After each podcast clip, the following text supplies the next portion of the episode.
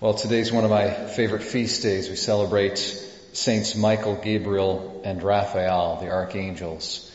And it's an opportunity, an occasion for us to uh, be reminded that there are unseen realities taking place, very, very important things going on that we cannot see with our bodily eyes, but that are nonetheless just as real as the things that we can see.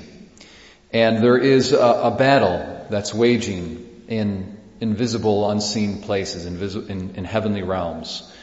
Uh, if we look at the first reading, we'll focus on that today. I think it's from that gives us enough material to, to chew on uh, from the book of Revelation, from the Apocalypse, and uh, we see this war. It says war broke out in heaven.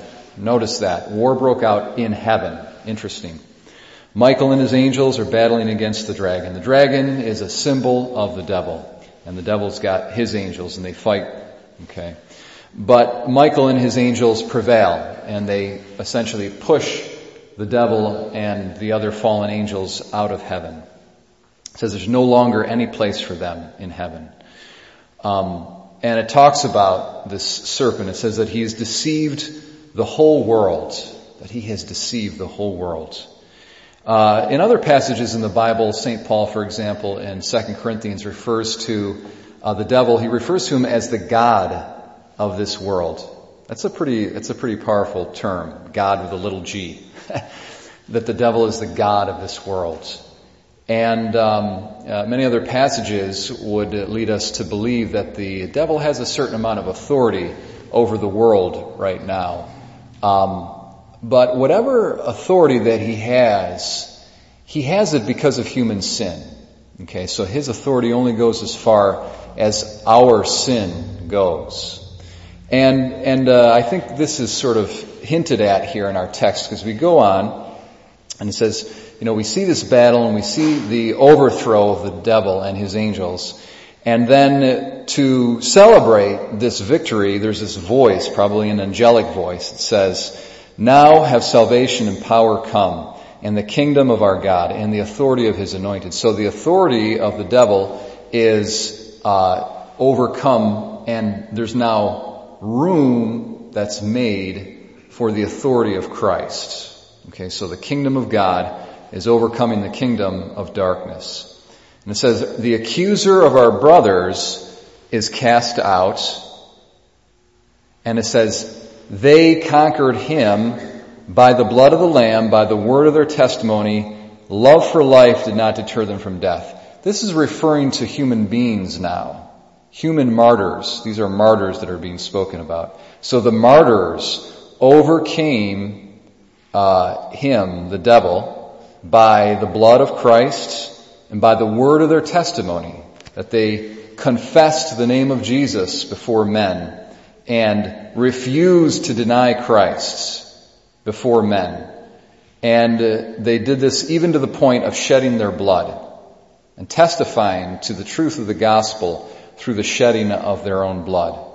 Okay? So it's actually what we're seeing, this battle between Michael and his angels and the devil and his angels is an image of a battle that's really, the main battleground is the heart of man. It's human, humanity, human beings. Okay? And it's when we overcome sin that the devil is overthrown and that the kingdom of God displaces the kingdom of darkness. The other thing I'm going to talk about here, very interesting, it says, war broke out in heaven. Now at the end of the passage it says, rejoice you heavens and you who dwell in them. It'd take too much to kind of get into, but if you look at a lot of other passages in the apocalypse, you actually see that this whole reference to those who dwell in heaven is a reference to Christians on the earth. And that heaven is actually a symbol of the church. So the real battle is taking place in the church. And it's taking place in the hearts of men. And it's when we, through the blood of Christ, confess the word of Jesus Christ and allow Him to be King in our hearts, allow Him to be Lord, and to kick out the sin out of our own lives, it's when that happens that the devil is overcome in the church and in our hearts. Now, how, how does the devil fight mankind? Well, there are innumerable demons uh, all over the world. We know the Saint Michael the Archangel prayer. You know, Saint Michael the Archangel, defend us in battle.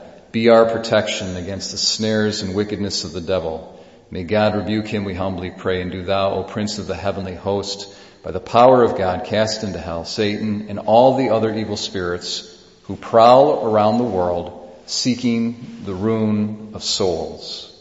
How do the, how do the demons prowl seeking the ruin of souls? They have kind of, uh, they don't know us from the inside out. Only God knows us from the inside out. Okay, He knows the depths of our heart and the power of His grace moves us from the depth of our being outward and liberates us from the power of our fallen passions and, and sinful, uh, you know, emotions and, and our sins. God has that power. He has access to our innermost being. The demons do not. But they're very smart and they observe us. They observe us. And they have the power of suggestion. So they essentially suggest thoughts to us. Okay?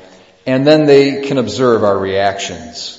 And they know our weaknesses. So they play us like that. They're just, they're like very uh, astute doctors, if you will, who can diagnose a disease on the basis of its symptoms. Okay, so they observe and then they, then they guess and they make an inference about what our weaknesses are, what our, um, you know, where the, the holes in our armor are so that they can kind of get in. And they do that within the church too. The devil wants to divide the church and destroy it, so he, he finds weak links and he wiggles his way in like a serpent and he gets in there. Um, so notice too that the devil is called the accuser of the brethren. So the, the main way that the devil wages his warfare is through suggesting thoughts to us of accusations against our brothers and sisters. That's the main way that he does it. Through slander, through detraction, and through rash judgment. Those are the main ways that the accuser finds room in our hearts and our minds to, to divide and to overcome. But when we're onto his game and we allow Jesus to be Lord of our life and we don't let our hearts and our minds be ruled by suspicion, accusations, so forth and so on, but when instead it's the word of truth that is reigning in our hearts, that's when the kingdom of Christ pushes out the kingdom of darkness. And the devil is overthrown and there is victory. And the final thing that we can celebrate and rejoice in is that we have got some really powerful friends helping us do this. We've got Michael and Gabriel and Raphael. And uh, the angels that are in league with them are way more numerous than the angels that, the fallen angels that are in league with the devil. So we've got nothing to fear, uh, as long as we move in faith and we confess the truth internally and externally and uh, allow the kingship of Jesus Christ to rule in our hearts.